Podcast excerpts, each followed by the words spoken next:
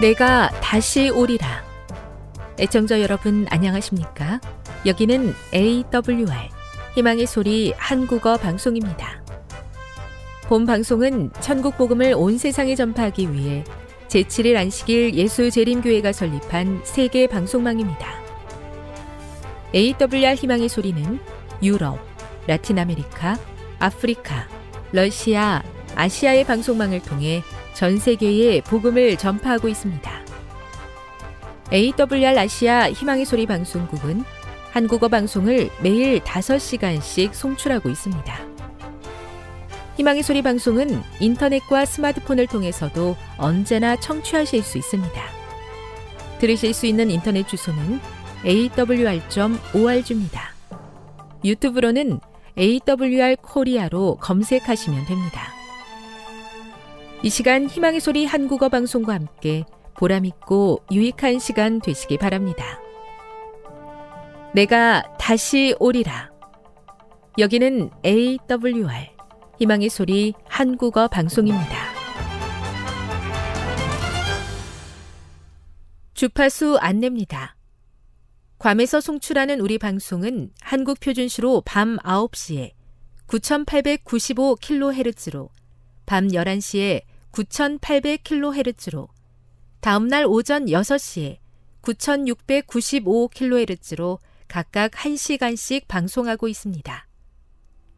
우즈베키스탄에서 송출하는 우리 방송은 한국 표준시로 밤 10시에 15,670kHz로 타지키스탄에서는 밤 9시에 15,505kHz로 송출하고 있습니다. 애청자 여러분의 많은 청취 바랍니다.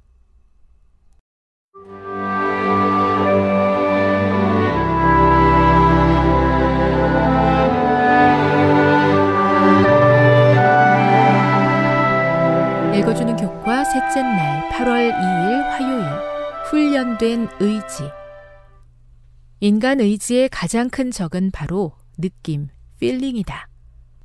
우리는 자신도 모르게 점점 더 감각에 직접적으로 호소하는 사진과 음악의 홍수 속에 분노와 두려움 그리고 정욕과 같은 느낌을 유도하는 문화 속에 살아가고 있다. 우리는 자주 이런 생각을 하곤 한다. 오늘 저녁에 뭐 먹고 싶은 기분이지?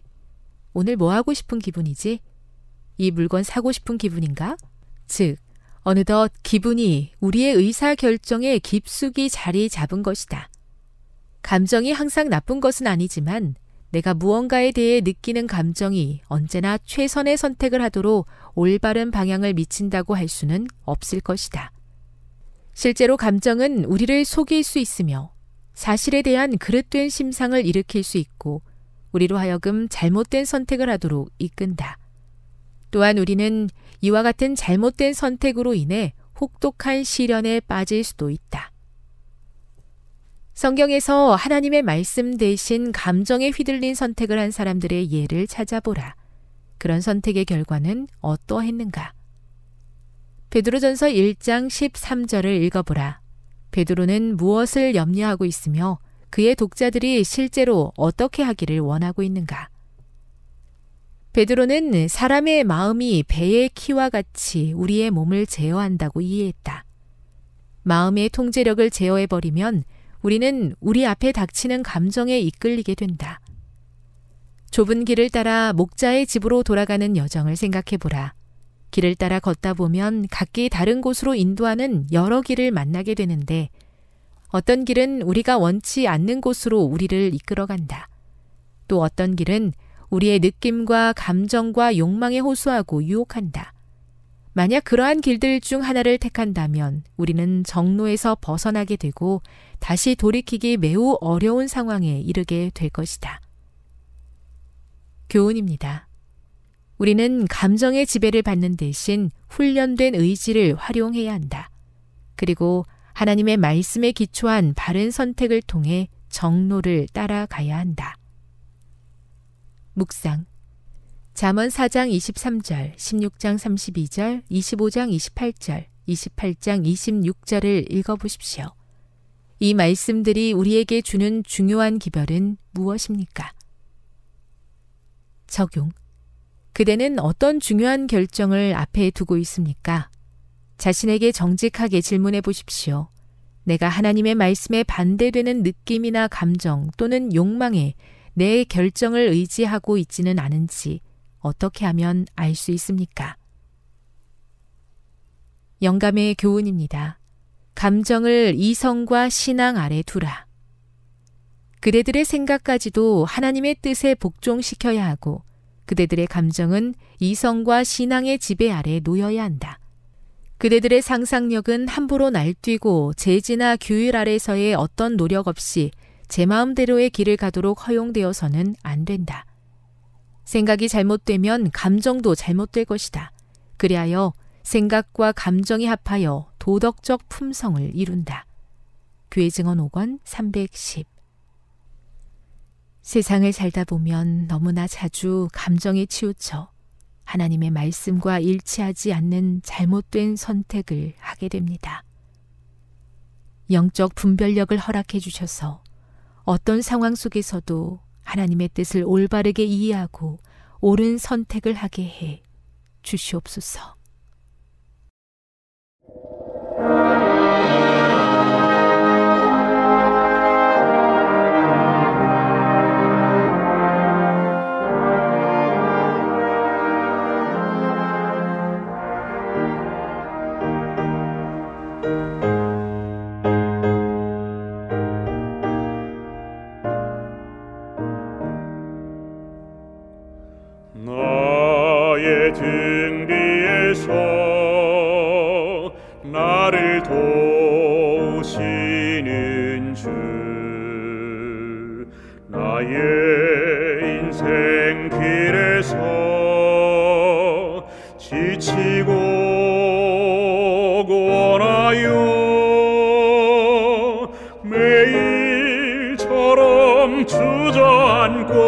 싶을 때 나를 밀어주시는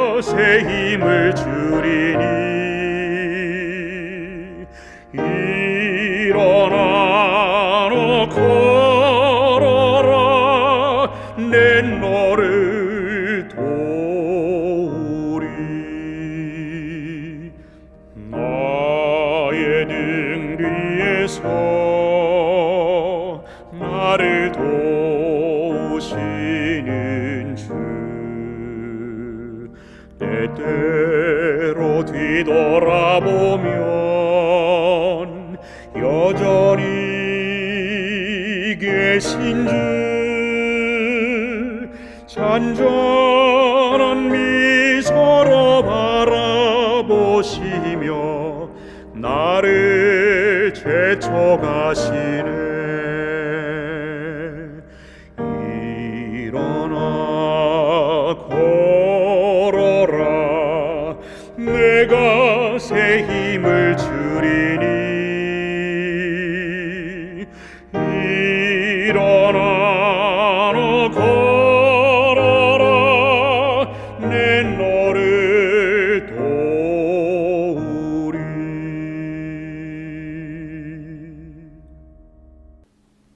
살아계신 하나님, 마지막 때에 남은 백성으로 우리를 불러주셔서 감사합니다.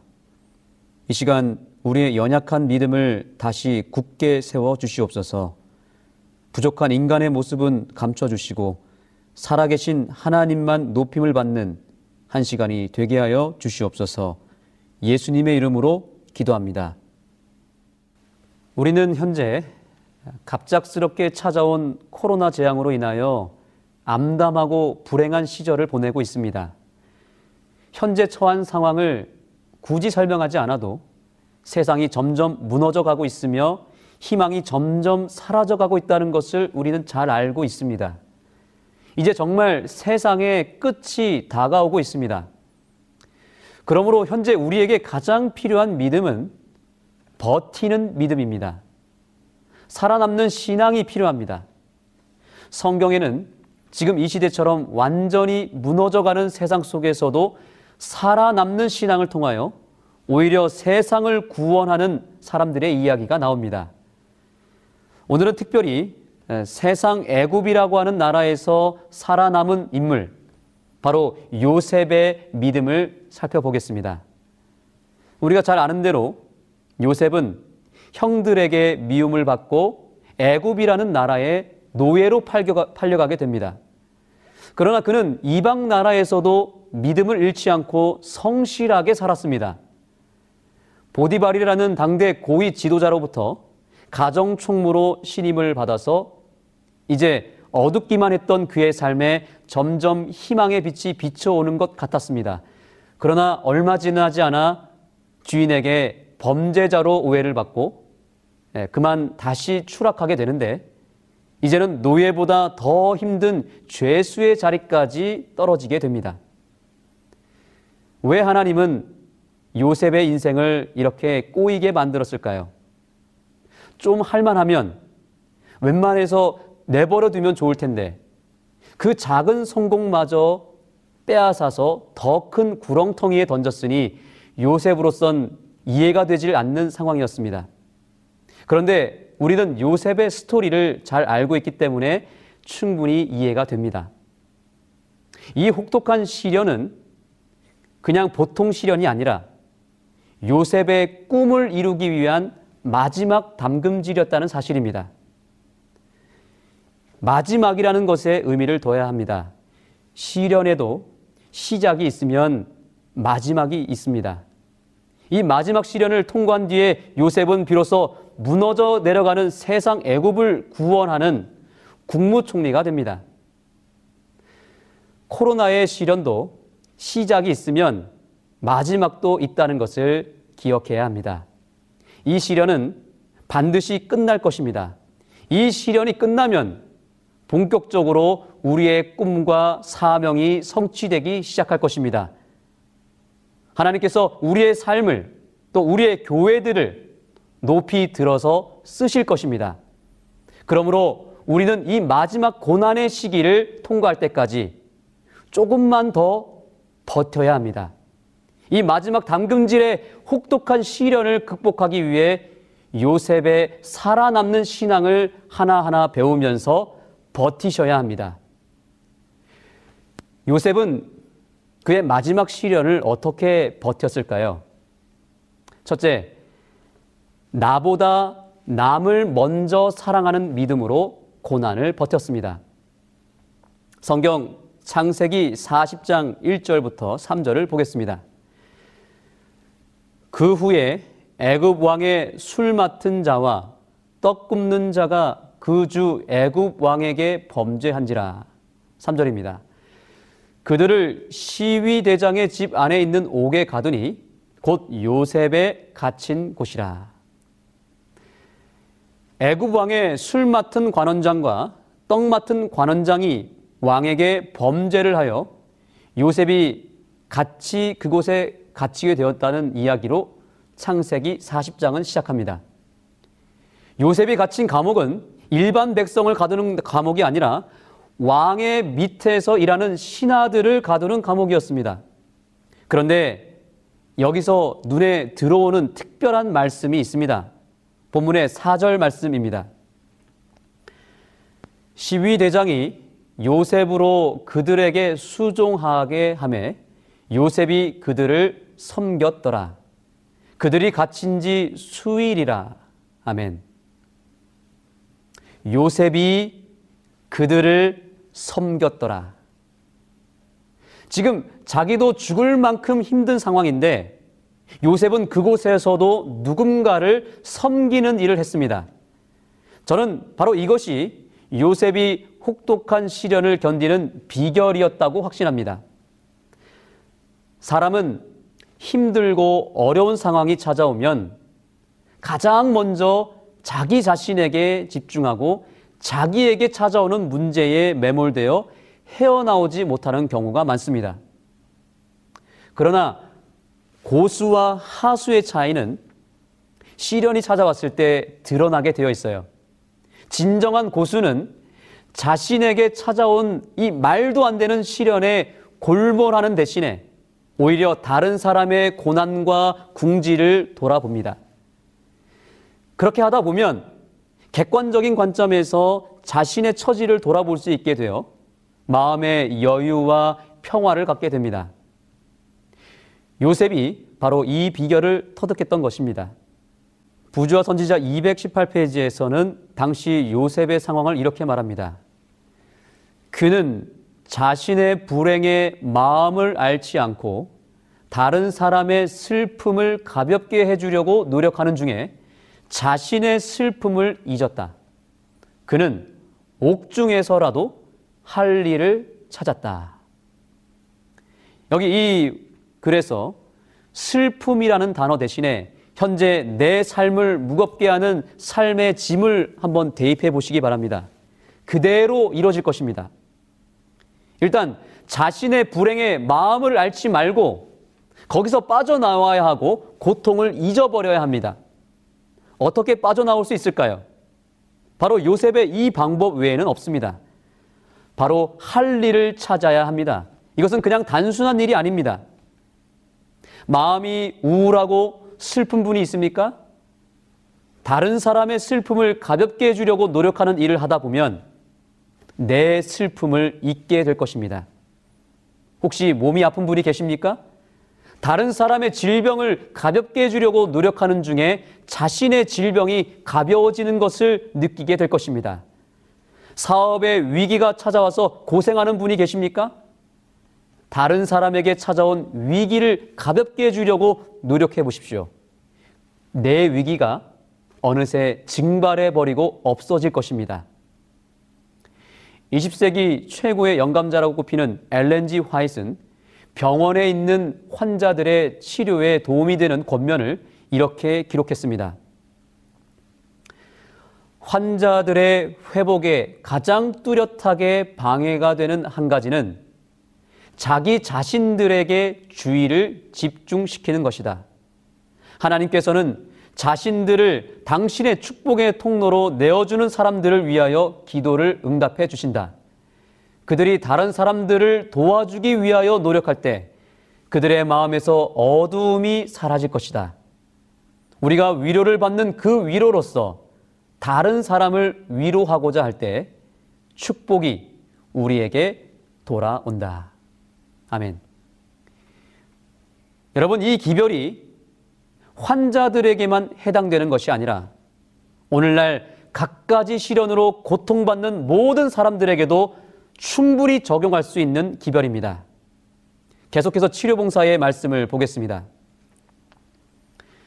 건강이 좋지 못하기 때문에 고생하고 있는 사람들이 다른 사람들에 대하여 관심을 쏟은 나머지 자아를 잃어버릴 것 같으면 그리고 그들이 자신들보다 더 큰 어려움을 당하고 있는 사람들에게 봉사함으로 주님의 명령을 따를 것 같으면 그들은 내 빛이 아침같이 비칠 것이며 내 치료가 급속할 것이라는 선지자의 약속이 옳다는 것을 깨닫게 될 것이다.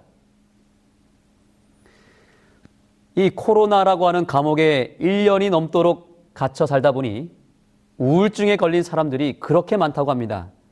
정신과에 예약이 꽉 차 있어서 웬만하면 예, 찾아갈 수 없다고 합니다. 몸이 아픈 사람은 말할 것도 없고 마음이 다친 사람들이 얼마나 많은지 모릅니다. 경제적으로 매우 힘든 시기라서 사람들의 마음에 불안함과 분노와 무기력함이 가득 차 있습니다. 지금 내가 죽게 생겼는데 무슨 남을 돌아보냐고 말할지 모르겠습니다. 그러나 그리스도인은 이 고난을 견디는 방법이 달라야 합니다. 사실 내가 진짜 힘든 이유는 다른 이유가 아닙니다. 내 인생, 내 문제, 내 마음, 내 아픔만을 너무 끌어안다 보니까 거기에 더 함몰되어 상처가 더 커지고 아픔이 더 깊어지게 된 것입니다. 그래서 성경은 내 자아를 사랑하는 그 마음이 죄라고 말합니다. 자신의 인생을 자신이 너무 붙들고 쥐고 있어서 하나님이 도와줄 수 없는 지경이 되었고 그래서 점점 힘을 잃어가게 되는 것입니다. 내 자아를 하나님께 맡기고 나보다 더 힘들어하는 누군가를 도와주려고 노력하시기 바랍니다. 내 문제는 내가 부둥켜 안고 해결하려고 노력한다고 해서 해결되지 않습니다. 가장 빠른 길은 내 문제를 주님께 맡겨야 합니다. 요셉이 바로 그것을 한 거예요. 창세기 40장 7절입니다. 요셉이 그 주인의 집에 자기와 함께 갇힌 바로의 관원장에게 묻되 당신들이 오늘 어찌하여 근심빛이 있나이까? 요셉은 그 위기의 상황 속에서 소극적인 자세가 아니라 적극적으로 아주 세심하게 남을 돌아봐 줬습니다. 자기가 섬기는 사람들의 그 얼굴 표정을 자세히 관찰하고 얼굴빛이 좋아 보이지 않자 당신들이 오늘 어찌하여 근심빛이 있느냐며 물어봐 줬습니다. 저는 바로 이 부분에서 감동을 받았어요. 사람은 얼굴 표정만 보고도 그 사람이 지금 어떤 상황에 있는지 어떤 문제를 갖고 있는지 금방 느낄 수 있습니다. 내가 힘들다고 그저 내 자신만 돌아보는 것은 신앙인의 자세가 아니에요. 하나님은 바로 요셉처럼 어려운 상황에서도 다른 사람에게 관심을 가져다 주고 그 사람의 필요가 뭔지를 물어봐 주고 그들의 눈물을 닦아줄 수 있는 사람을 찾고 계십니다. 위기의 때에 그저 나 몰라라 하며 나 자신에게만 관심을 갖는 사람은 하나님이 쓸 수 없습니다. 그러나 위기의 때라도 요셉처럼 남을 돌아보고 그들을 섬기고 보살펴 줄 수 있는 아름다운 마음이 있는 사람은 하나님이 반드시 기억해 주시고 요셉처럼 크게 들어서 쓰실 것입니다. 그래서 하나님은 이렇게 코로나로 모든 사람들이 죽을 만큼 힘들어할 때 살아남는 신앙의 소유자들을 찾고 계십니다. 지금의 이 위기가 우리 그리스도인들에게는 기회입니다. 지금 사람들이 다 집에서 하루 종일 인터넷과 TV를 하거나 혹은 책을 읽으면서 무기력하게 보내고 있습니다. 어디 갈 데도 없고 누구랑 대화를 나눌 사람도 없습니다. 이럴 때 어떻게 해야 될까요? 주변을 돌아보고 얼굴에 근심이 가득한 영혼들을 찾아가서 그들에게 따뜻한 위로를 전해주고 도와줄 게 뭐가 있는지 그들에게 말을 걸어줘야 합니다. 그렇다면 분명히 역사가 일어날 것입니다. 하나님은 분명히 우리에게 다른 사람을 돌아볼 수 있는 기회를 주셨습니다. 그들을 그대로 방치해 둔다면 어쩌면 마지막일지도 모르는 그들을 구원할 수 있는 기회가 우리의 무관심으로 말미암아 사라진다면 그 책임은 누구에게 있을까요? 창세기 40장 8절입니다. 그들이 그에게 이르되 우리가 꿈을 꾸었으나 이를 해석할 자가 없도다. 요셉이 그들에게 이르되 해석은 하나님께 있지 아니하느니까 청컨대 내게 고하소서. 요셉은 노예 신분이고 이 죄수들은 그래도 계급이 높은 사람들이잖아요. 그들 입장에서 요셉은 그냥 노예에 불과했습니다. 그저 물이나 떠다 주고 발이나 씻겨주는 종에 불과한 사람일지 모릅니다. 그런데 요셉의 이 관심은 그들의 마음을 활짝 열어주었습니다. 위기의 때에 사람들은 마음 문을 열게 되어 있습니다. 함께 감옥에 갇혀서 죽을지도 모르는 위기에 있으니까 지푸라기라도 잡는 심정으로 요셉에게 자기의 속 얘기를 털어놓았습니다. 그들이 전날 밤에 꾼 의미심장한 꿈을 요셉에게 말합니다. 그런데 두 관원장이 꾼 꿈을 이 해석하는 일에 있어서 요셉이 이렇게 말합니다. 해석은 하나님께 있지 아니하니까 청컨대 내게 고하소서. 그들의 마음을 열고 가장 먼저 나눈 위로는 바로 하나님이었습니다. 요셉은 하나님을 먼저 나눠주고 하나님의 능력을 그들에게 인정하도록 하였습니다. 우리의 인생에 해석이 불가능한 것들이 참 많이 있죠. 도저히 이해가 안 되는 일들이 닥쳐와서 내 얼굴빛이 근심으로 드리워지게 될 때, 그것에 대한 답을 갖고 계신 하나님께 내어 맡기시기 바랍니다. 하나님은 그것에 대한 정확한 해석과 정확한 해결책을 주실 줄 믿습니다. 두 번째로 요셉은 그에게 찾아온 혹독한 시련을 사람이 아닌 하나님만 믿는 신앙으로 버텼습니다. 사람이 아닌 하나님만 믿는 신앙입니다.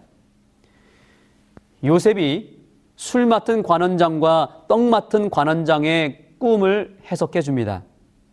술 맡은 관원장의 꿈은 포도나무에 세 개의 가지가 나왔고 그 가지에서 나온 포도송이를 가지고 포도즙을 짜서 그 잔을 바로 왕의 손에 들였다는 이 꿈을 요셉이 어떻게 해석해 주나요? 네. 3일이 지나면 바로 왕이 당신의 직위를 원래대로 회복시켜 줘서 당신이 바로 왕 밑에서 다시 일하게 될 것이라고 해석을 해 줍니다. 이때에 요셉은 다시 회복되어 왕궁으로 돌아갈 것을 믿었던 그 술 맡은 관원장에게 이렇게 말합니다. 14절과 15절입니다. 당신이 득이하거든 나를 생각하고 내게 은혜를 베풀어서 내 사정을 바로에게 고하여 이 집에서 나를 건져내소서. 나는 히브리 땅에서 끌려온 자요 여기서도 옥에 갇힐 일은 행치 아니하였나이다.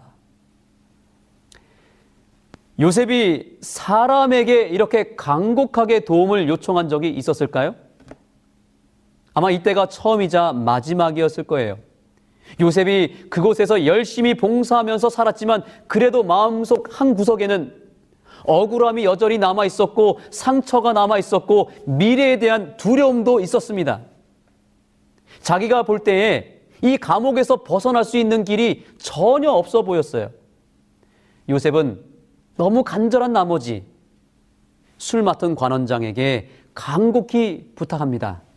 당신이 제 말대로 진짜 회복되어서 왕궁에 가게 되면 저를 생각하셔서 내 사정을 바로 왕에게 고해주고 이 감옥에서 나를 건져내소서. 사실 이 간구는 누구한테 해야 되나요? 맞습니다. 하나님께 해야 되는 간구인데 지금 요셉이 바로를 향하여 간구하여 나를 건져내소서라고 구하고 있어요. 지금 요셉이 사람을 의지하고 있습니다. 요셉이 세상을 향해서 도움을 구하고 있습니다. 하나님은 이 요셉의 숨어 있는 죄를 아셨던 겁니다. 그래서 이 감옥에 갇히는 시련은 사람을 의지하는 그 요셉의 숨어 있는 한 가지 죄로 인하여 당하는 시련이었던 것입니다. 마지막 당금질을 통해서 요셉의 남아있는 그 죄를 제거하고자 하셨던 하나님의 섭리였던 겁니다. 창세기 40장은 술 맡은 관원장이 요셉을 기억지 않고 잊었더라 라는 말씀으로 맞춰지게 됩니다. 그렇게 내가 도움을 줬고 나를 분명히 기억해주고 도와주겠다고 약속했던 술 맡은 관원장이 정작 그 도움을 받고는 요셉을 완전히 잊어버렸습니다. 요셉이 나중에 이 사실을 알았을 때 얼마나 화가 나고 쓰라렸을까요? 철석같이 믿었던 사람에게 당하는 배신감은 정말로 쓰라립니다. 요셉의 인생을 놓고 보면 그가 고난의 학교에 입학할 때마다 자기가 의지하고 믿고 사랑했던 사람들에게 배신을 계속해서 당하고 있는 것을 보게 됩니다. 가장 먼저는 자기가 사랑하는 형제들로부터 버림을 받고 팔려가게 됩니다. 또한 애굽에서 보디발의 집에서 10년 동안 성실히 주인을 위해서 섬기고 충성을 다했는데 그 주인으로부터 돌아온 것은 억울한 누명을 쓰고 감옥에 들어가는 일이었어요. 그리고 이 감옥에서도 마지막 한 가닥 남은 희망을 바로 그 술 맡은 관원장에게 걸었는데 아주 보기 좋게 배신을 당해버렸어요. 원래 가장 가까운 사람에게 제일 실망을 많이 합니다. 우리의 인생이 왜 이렇게 불행하고 고난이 쓰라릴까요? 결국 사람 때문이에요. 사람을 믿으니까 힘듭니다. 교회 생활이 때때로 힘든 이유는 다른 이유가 아니라 사람 때문입니다. 내가 존경하고 믿었던 목사님이 때때로 실망을 줄 때 힘들어 합니다. 또 아주 친하고 믿었던 어느 교인의 말 한마디에 상처를 받습니다. 가정에서도 힘들죠. 왜 그렇습니까? 믿었던 배우자가 실망을 주고 믿었던 자녀가 실망스럽게 하니까 힘듭니다. 내 하나밖에 없는 친구가 어떻게 나에게 그런 말을 할 수 있고 내가 가장 믿고 의지했던 그 동료가 어떻게 나에게 그럴 수 있을까? 여러분, 그러나 사람은 충분히 그럴 수 있습니다. 우리가 이 코로나 시대에 그동안 믿었던 게 무엇인가요? 우리는 정부의 기대를 걸었습니다. 또 코로나 백신이 빨리 나오기만을 기대했습니다. 강대국 미국의 힘을 믿었습니다. 어떤 강한 힘과 기술을 가진 어떤 조직을 의지했습니다. 인간의 의술과 과학을 의지했어요. 그런데 우리에게 남는 것은 실망뿐이지 않습니까? 하나님께서 이런 시련을 계속 지속시키시고 더욱 실망에 실망만 거듭하게 하시는 이유가 무엇인지를 이제 곰곰이 생각해 봐야 합니다. 하나님께만 기대를 걸어야 한다는 거예요. 사람은 의지할 대상이 아닙니다. 사람이 만든 그 어떤 기술이나 능력도 믿어서는 안 됩니다. 사람은 믿으면 믿을수록 실망만 큽니다. 사람은 믿을 대상이 아니고 사랑할 대상일 뿐입니다. 믿을 대상은 하나님밖에 없다는 사실을 인정하시기 바랍니다. 사람에게는 믿어야 할 조건과 이유를 찾지 마시고 그저 사랑해야 할 이유만 찾으십시오. 믿어야 할 이유는 하나님에게서만 찾게 되기를 바랍니다. 부조와 선지자 218페이지입니다. 요셉은 2년 더 죄수로 그곳에 머물러 있었다. 그의 마음속에 불타오르던 희망은 서서히 꺼져갔고 다른 모든 시련에 배응망덕에 쓰라린 고통이 더해졌다. 그러나 하나님의 손이 옥문을 여시려 하고 있었다. 아멘. 요셉이 의지한 그 마지막 한 가지를 하나님께서 제거시키면서 요셉은 가장 힘들고 쓰라린 시기를 2년 더 보냅니다. 지금 코로나가 더 지속되고 있는 이 시기와 비슷합니다. 그러나 요셉은 이제 오로지 하나님만 의지하는 믿음을 얻고 그의 꿈이 시작되는 은혜를 보게 되었습니다. 우리의 끝은 주님의 시작입니다. 하나님은 내가 다 끝났다고 생각할 때에 그때 새로운 일을 시작하십니다. 가장 실망스러울 때에 하나님은 희망의 문을 여십니다. 하나님은 나의 끝을 통해서 새로운 꿈의 길을 여십니다. 엘렌즈 화이트는 이렇게 말했습니다. 하나님의 인도하시는 손길을 느끼려고 손을 뻗치고 있는 모든 사람들에게 가장 큰 실망의 순간은 하나님의 도움이 가장 가까운 시간이다. 여러분, 새벽 동트기 전이 가장 어둡다는 사실 아십니까? 차가운 겨울 속에 따뜻한 봄이 있다는 것을 아십니까? 봄은 봄에 시작되는 것이 아니라 혹독한 겨울 속에서 이미 시작됩니다. 꿈이 성취되기 바로 직전에 가장 혹독한 시련이 찾아옵니다. 만약에 술 맡은 관원장이 요셉의 요청대로 왕국에 가서 요셉을 기억하고 요셉을 감옥에서 구출해 줬더라면 요셉은 결과적으로 국무총리가 되는 더 큰 성공을 이루지 못했을 거예요.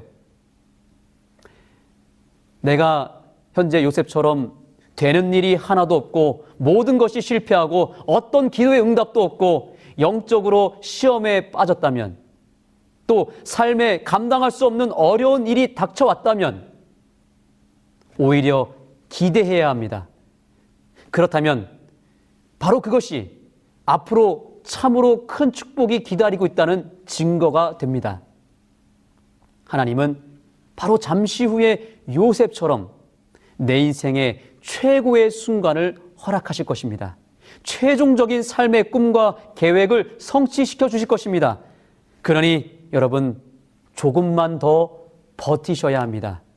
살아남는 요셉의 믿음으로 버티시고 이기셔서 앞으로 다가올 내 인생의 최고의 기회를 맞이하게 되는 우리 모든 재림 성도가 되기를 바라며 말씀을 마치겠습니다.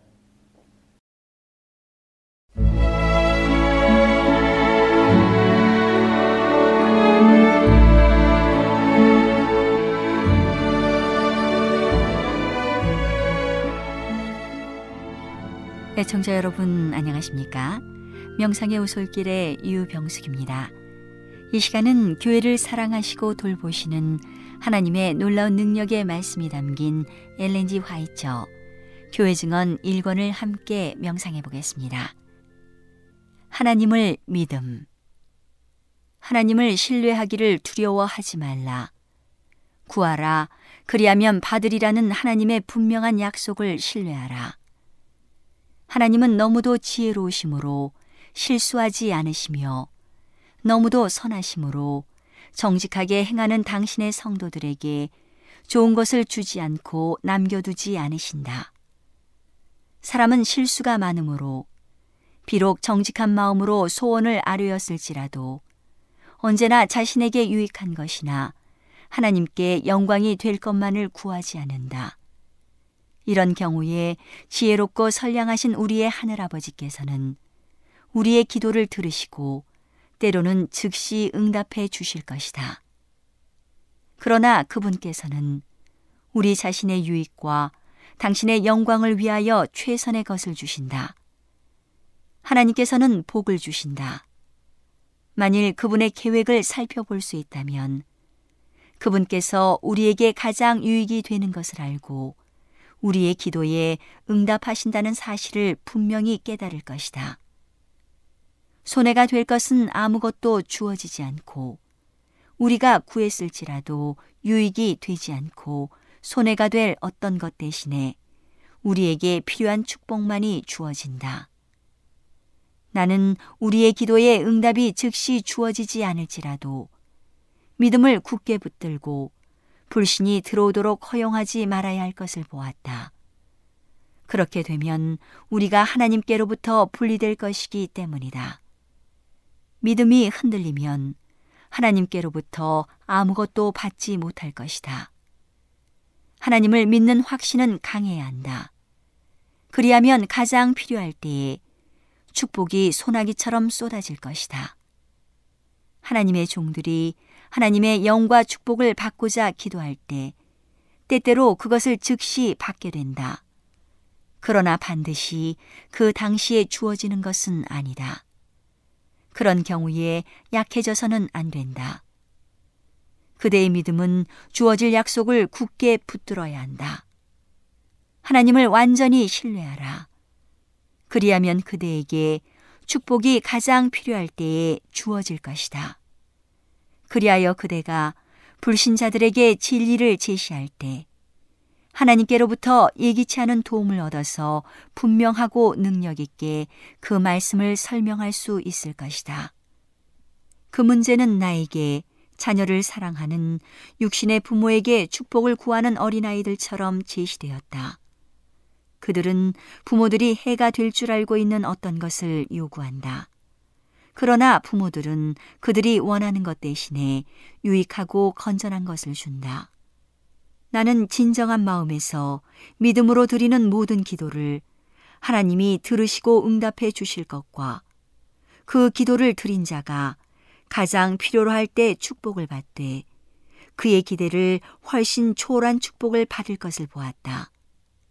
진실한 성도가 정직한 마음으로 또한 믿음으로 드린 기도는 결코 허사로 돌아가지 아니한다. 메신저파 1855년 6월 뉴욕주 오스웨고에 있을 때 나는 하나님의 백성들이 장애물에 눌려 있는 것과 장막 안에 아간과 같은 사람들이 있는 것을 보았다. 진리가 뉴욕에서 더 이상 효력을 나타내지 못하고 더 이상 교회에 들어오는 사람이 없어졌으므로 하나님의 사업은 조금밖에 발전하지 못하고 하나님의 종들 중 많은 사람들이 낙심 상태에 빠져 있었다. 메신저파가 생겼으므로 우리는 그들의 거짓된 혀와 그릇된 설명으로 어느 정도의 괴로움을 받을 것이다. 그러나 우리는 꾸준하게 참아야 할 것이다. 이제 그들이 우리를 떠나갔으므로 그들이 우리와 함께 머물러 있었을 경우에 그들의 영향력으로 하나님의 사업에 끼칠 손해만큼은 이 사업이 손해를 입지 않을 것이다. 하나님께서는 부패한 마음을 가진 사람들이 교회 내에 있는 것 때문에 교회에 대하여 불쾌히 여기신다. 그들은 하나님께서도 그들의 형제들도 그곳에 있게 하지 않았지만 가장 뛰어난 위치에 처하기를 원한다. 이기심과 교만이 그들의 행동을 특징 지어 왔다. 그런 사람들이 가서 같은 종류의 사람들끼리 목초지를 발견할 수 있는 장소가 이제 열려 있다. 이제 하나님께서 자비롭게도 그들을 교회에서 제거해 주셨으므로 우리는 그분을 찬양해야 한다. 하나님께서는 이런 사람들 중 많은 자들이 그들 스스로의 길로 가서 자기들의 행위에 배 부르도록 버려두셨다. 흥분과 동정이 오늘날 그들을 이끌고 있는데 그것이 어떤 사람들을 기만할 것이다. 그러나 모든 정직한 사람은 이 무리의 진상을 깨닫고 하나님의 특별한 백성과 함께 남아서 진리를 굳게 붙들 것이며 그들 스스로의 길대로 가서 자기의 행위에 배부르도록 하나님께서 버려두신 자들의 영향을 받지 않고 겸비한 길을 따를 것이다. 나는 하나님께서 그 사람들에게 개혁할 기회를 주시고 자아에 대한 사랑과 그 밖에 죄를 깨달을 수 있는 빛을 주셨지만 그들이 거기에 유의하지 않은 것을 보았다. 기억하기를 원하지 않았으므로 하나님께서는 자비롭게도 그들을 교회에서 떠나게 하셨다. 하나님의 종들과 교회가 스스로를 하나님과 그분의 사업에 바친다면 진리는 효력을 나타낼 것이다. 오늘은 교회를 사랑하시고 돌보시는 하나님의 놀라운 능력의 말씀이 담긴 엘렌지 화이처 교회 증언 1권을 함께 명상해 보았습니다. 명상의 오솔길이었습니다.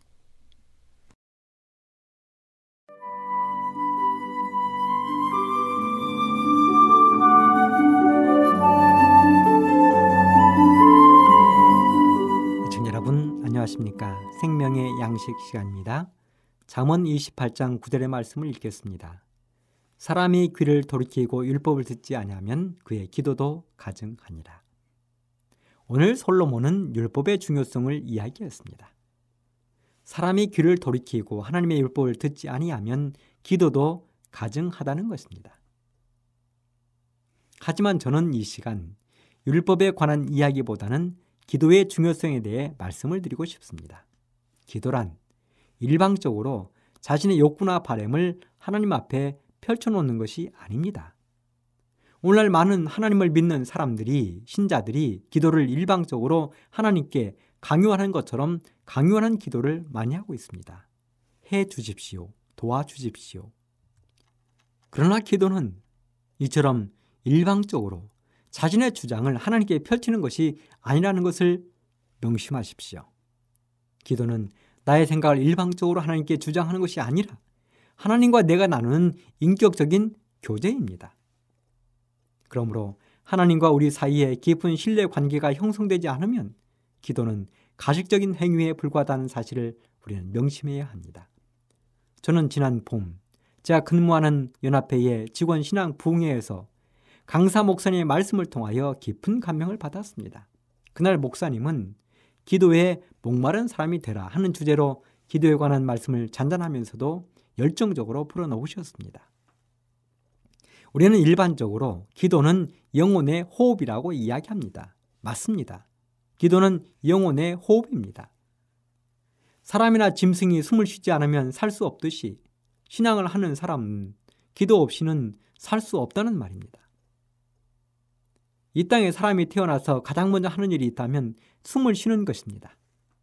마찬가지로 신앙의 첫 걸음은 기도하는 데서부터 출발합니다. 그런데 이런 기본 중의 기본이며 삶의 첫 출발이 되는 기도가 그리스도인의 삶에서 어느 순간 사라져가고 있는 것이 분명해 보입니다. 한 책의 제목으로 이런 제목이 있었습니다. 너무 바빠서 기도합니다. 저는 이 책의 제목이 너무도 마음에 들었습니다. 오늘날 수많은 그리스도인들이 너무 바쁘기 때문에 기도를 게을리 하고 잊어버리고 살다가 멸망에 이릅니다. 하지만 어떤 그리스도인들은 너무 바빠서 이를 잠시 멀리하고 기도하면서 구원을 얻습니다. 너무 바빠서 기도합니다. 청취자 여러분, 우리도 너무 바빠서 기도하는 사람들이 되었으면 좋겠습니다. 피의 여왕으로 불렸던 메리는 말하기를 백만의 적군보다 더 두려운 사람이 있는데 그 사람은 바로 기도하는 존 녹스다 이렇게 이야기했습니다. 그렇습니다. 기도는 이런 능력이 있습니다. 영국의 타락이 극에 달했던 1904년 영국에서는 웨일즈 부흥운동이 일어났습니다. 이 웨일즈 부흥운동은 광부의 아들로 태어난 이반 로버트라는 무명의 청년에 의해 시작되었습니다. 가난한 가정에서 14형제 중 아홉째로 태어난 그는 12살 때부터 아버지를 따라 광산에서 힘든 일을 했고 한때는 대장장 일을 배우기도 했습니다. 그러나 그는 빈곤한 생활 속에서도 철저히 하나님을 의지하는 신앙으로 삶의 모든 면에서 하나님을 영원하게 하고 산다는 강한 영적인 갈망을 가지고 생활했습니다. 로버츠는 웨일즈의 부흥운동이 일어나기 11년 전부터 남달리 기도에 전념하고 밤을 지새우며 성경을 연구하는 등 성령의 도우심을 간구했습니다. 그리고 영국의 타락이 극심했던 1904년 27살의 로버츠는 고향의 모리아 교회를 중심으로 기도 집회를 시작했습니다. 그의 첫 집회는 17명으로 시작되었습니다. 그런데 그 집회에서 오순절 마가의 다락방에서와 같은 성령의 강력한 역사로 17명이 모두 회개하고 성령 충만함을 받게 되었습니다. 그날 이후 수많은 사람들이 주께 나아가 회개했고 놀랍게도 5개월 만에 웨일즈 전역에서 10만여 명의 사람들이 교회를 찾게 되었습니다. 사람들은 이반 로버트를 웨일즈의 존 웨슬리라고 불렀습니다. 그의 집회에는 탄광에서 일하는 많은 광부들이 피곤한 몸을 이끌고 참석했는데 그들은 눈물로 회개하며 훔쳐온 연장을 돌려주기도 했습니다. 그렇게 웨일즈의 부흥운동은 그 지방의 사회 정화 운동을 가져와 술집과 당구장이 텅텅 비고 형무소의 죄수들에게까지 전도 운동이 일어났습니다. 그렇게 영국에서는 웨일즈의 부흥 운동을 통하여 200만 이상의 사람들이 예수님을 영접했습니다. 웨일즈의 부흥 운동이 얼마나 강력했는지 거기에 얽힌 에피소드도 많이 있는데요. 부흥 운동을 통해서 회개한 사람들이 자신들이 키우는 당나귀에게 일을 시킬 때 전에는 함부로 때리고 말도 했는데 그 이후로는 당나귀에게까지 존댓말을 쓰는 바람에 당나귀들이 주인의 말을 알아듣지 못하는 일까지 있었다고 합니다. 이 모든 것이 기도를 통해서 일어난 일이었습니다. 그렇다면 오늘날처럼 세상이 급속히 타락해 가고 하나님을 믿는 믿음에서 떠나가는 시대에 가장 필요한 일이 있다면 그것은 무엇일까요? 우리 역시 웨일즈에서 있었던 기도의 운동을 다시 한번 일으켜야 한다고 생각합니다. 이혼의 신 가래 뽑은 기별 1권 121조에 보면 부흥은 오로지 기도에 대한 응답을 통해 일어난다고 이야기했습니다. 여러분, 초대교회의 부흥의 원동력이 무엇이었습니까? 바로 다락방 기도의 모임이었습니다. 다락방에 모인 예수님의 제자들과 120명의 사람들이 기도하고 있을 때 성령이 내리고 초대교회는 급격한 부흥을 이루기 시작했습니다. 그렇다면 오늘날 기독교의 부흥은 어디서부터 시작해야 할까요? 그렇습니다. 기도입니다. 기도에서부터 부흥이 시작되어야 합니다. 기도가 얼마나 힘이 있는지를 보여주는 성경의 이야기를 우리 한번 살펴봅시다. 느헤미야 1장 1절로 4절입니다. 하가레의 아들 느헤미야의 말이라. 아닥사사 왕 제20년 기스르월에 내가 수산궁에 있더니 나의 한 형제 중 하나니가 두 사람과 함께 유다에서 이르렀기로 내가 그 사로잡힘을 면하고 남아있는 유다 사람과 예루살렘 형편을 물은즉 저희가 내게 이르되 사로잡힘을 면하고 남은 자가 그도에서 큰 환란을 만나고 능욕을 받으며 예루살렘 성은 회파되고 성문은 소화되었다 하는지라 내가 이 말을 듣고 앉아서 울고 수일 동안 슬퍼하며 하늘의 하나님 앞에 금식하여 기도하며 느헤미야 이야기입니다. 느헤미야는 당시 페르시아의 수도 중 한 곳인 수산성에 있었습니다. 그러면서도 느헤미야의 마음은 언제나 고국인 유대와 하나님의 성전이 있는 예루살렘을 향하고 있었습니다. 그런데 어느 날 느헤미야의 형제인 하나니가 유대에서부터 도착을 했는데 소식을 들어보니 하나님의 백성들은 고통을 받고 하나님의 성전과 예루살렘 도시가 다 무너지고 불타버렸다는 소식을 가지고 왔습니다. 그 소식을 들은 니헤미야가 가장 먼저 한 일은 바로 금식하며 기도하는 일이었습니다. 그리고 자신이 섬기던 아닥사사 왕의 얻어 성전 건축을 위하여 예루살렘에 가게 되었습니다. 기도의 사람 니에미아가 예루살렘에 도착했을 때 당시 유대인을 괴롭히던 사람들의 반응을 성경은 이렇게 기록하고 있습니다. 니에미아 2장 10절입니다.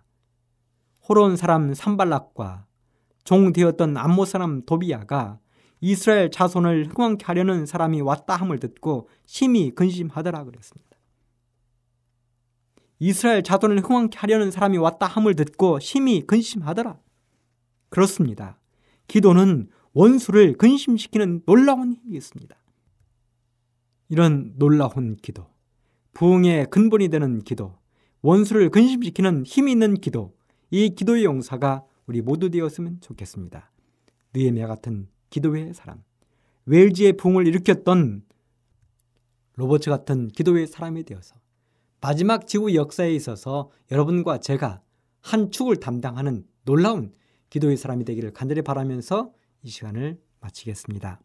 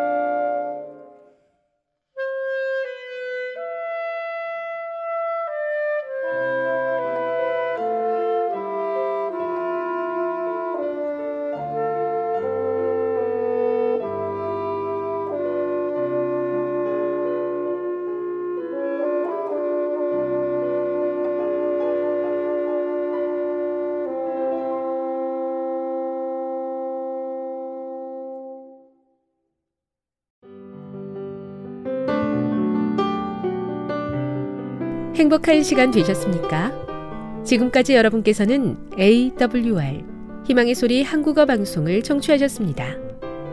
방송을 청취하시고 문의를 원하시는 분은 우편번호 02461 대한민국 서울시 동대문구 이문로 1길 11 희망의 소리 방송부 앞으로 편지나 엽서를 보내주시거나 지역번호 02-3299-5296에서 8번으로 전화 주시기 바랍니다. 지금까지 함께 해주신 애청자 여러분들께 감사드립니다. 애청자 여러분, 다음 이 시간까지 하나님 안에서 늘 평안하십시오. 감사합니다. 내가 다시 오리라. 여기는 AWR 희망의 소리 한국어 방송입니다.